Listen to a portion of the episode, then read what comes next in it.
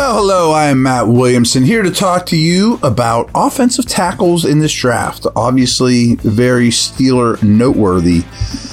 I think they will add a tackle. I think there's a very good chance many of you and much of Steeler Nation might be upset that they don't take one higher than they do.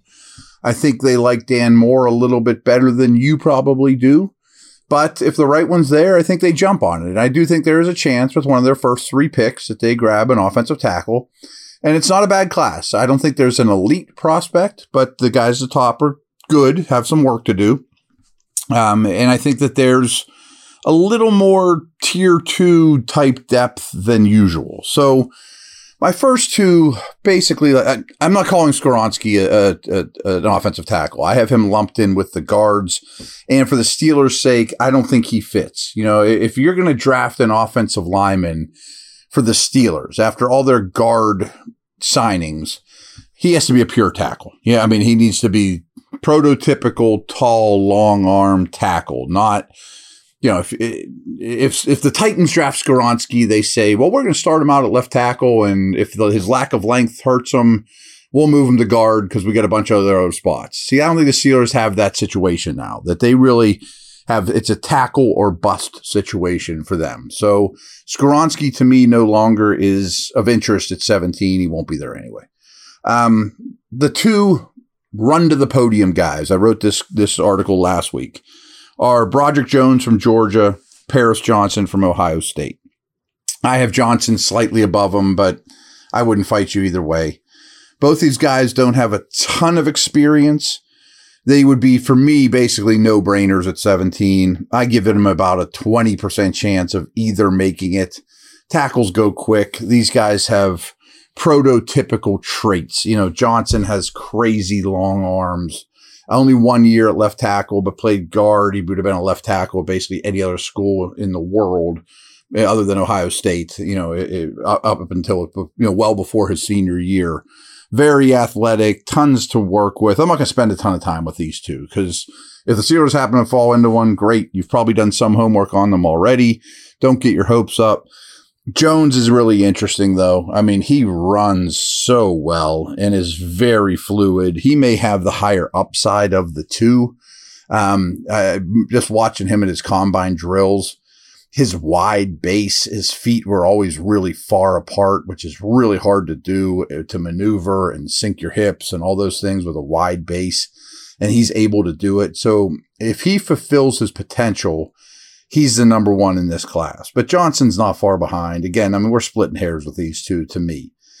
So the next two guys are very interesting to me, as I have Darnell Wright from Tennessee at three, and the Gigundis Dawand Jones from Ohio State. Ohio State's got some tackles at four. Now, the whole world, I think we've talked about this, the whole world looks at both these guys right tackle only. Okay, well, Wright, coincidentally, struggled at left, and then last year went to right and was pretty dominant for Tennessee and shut down Will Anderson. He might just be more comfortable working on that side of the line. You know, his his hands, the way he sees game. I can understand that and I can appreciate that. If he says, I'm not comfortable playing left, I'm only a right, so be it. I could see that and, and you know, his play sort of implies that as well. Does that take him off the board for the Steelers? I think you're going to have to use 17 on him to get him. I think Wright will absolutely be a first round pick. I can't imagine he gets by like Cincinnati or, you know, the Chiefs at the end of round one. I can't imagine he'll be there after the first day. Now, does that exclude him from taking him at 17? And what I mean by that is if you draft Wright, you're probably asking Chuks to move to the left. And I don't love that because the right side of your line for the Steelers is really well settled right now. And Chuks is playing well. Uh, I think that's pretty unfair to Chuks. And I think I'd probably just go a different direction, draft a corner, something like that. You know, I, I don't think Wright is that is transcendent enough to shake up your line to that degree. Now, Dawand Jones is different. I would not consider Jones at 17, but I would consider him at 32.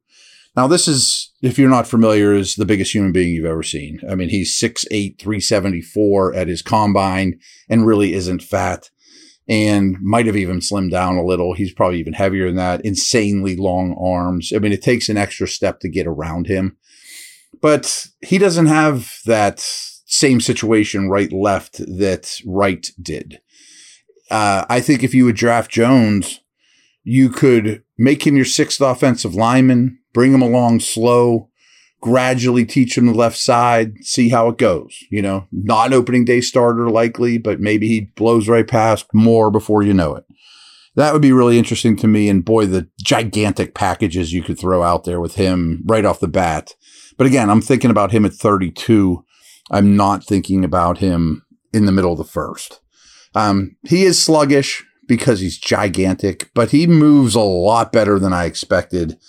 I mean, I, the way that the Steelers are building their line with bullies and size and girth, I bet they like this kid. So, going to take a break, and then I got a couple other categories here to talk about. Hmm, I really wanted a top six instead of my top five, so I've been grouping these in top two, next two, who are both the right tackles, and then these upcoming two here in a minute.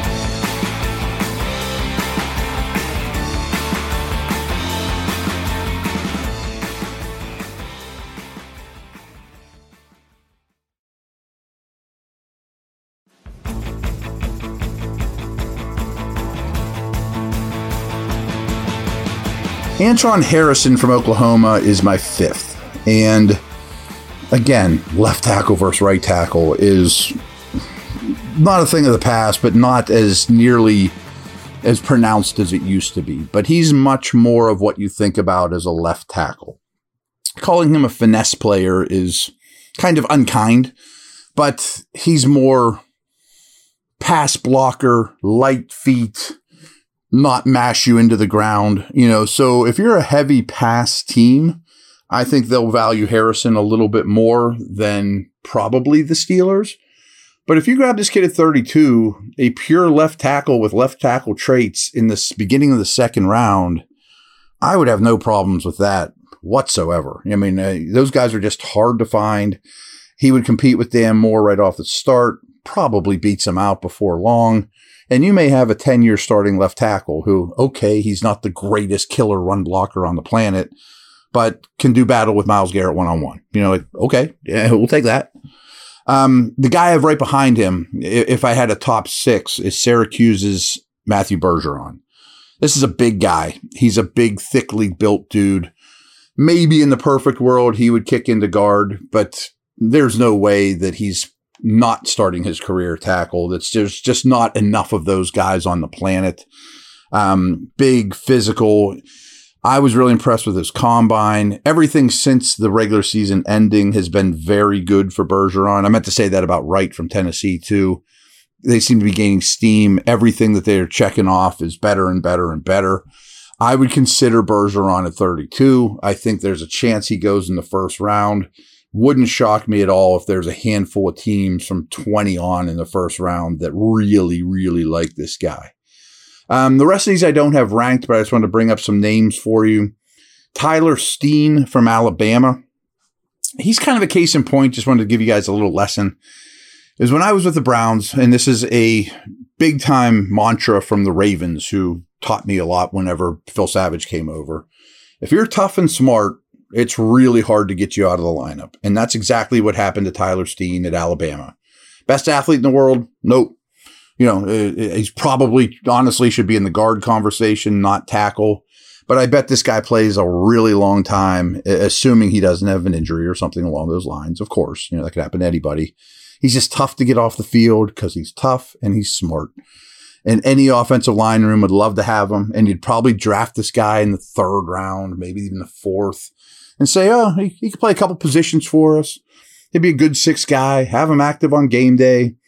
And before you know it, he's a five year starter and you can't get him off the field. You know I mean? Like those kind of guys just last in this league.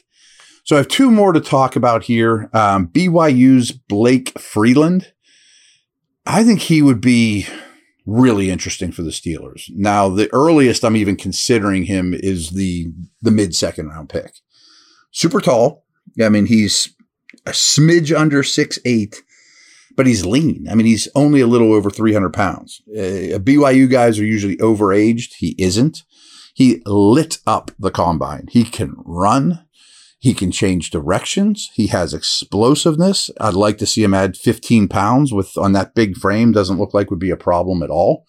People certainly can get under his pads, and that's an issue at six eight when you're not particularly strong. But I mean, and he's not weak. I'm just saying against Myles Garrett, you know, or those Bengal dudes, or you know the guys that the Ravens throw at you, they're going to power him. So I think he would be an ideal ideal third round pick for the Steelers. Probably have to take him in the second because tackles just go.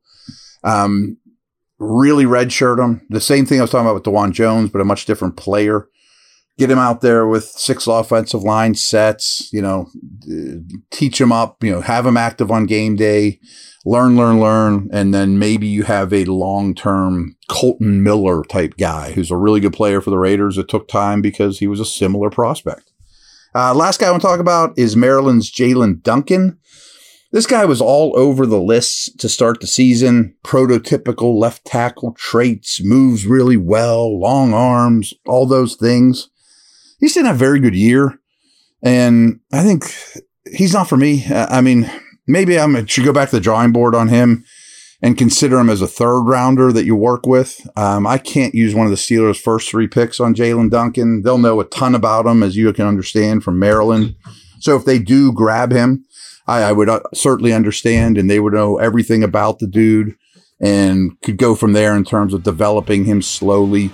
Um, but his tape left a lot to be desired last year, so didn't fill up the you know fulfill the promise. So that's a wrap. Over and out. Take care.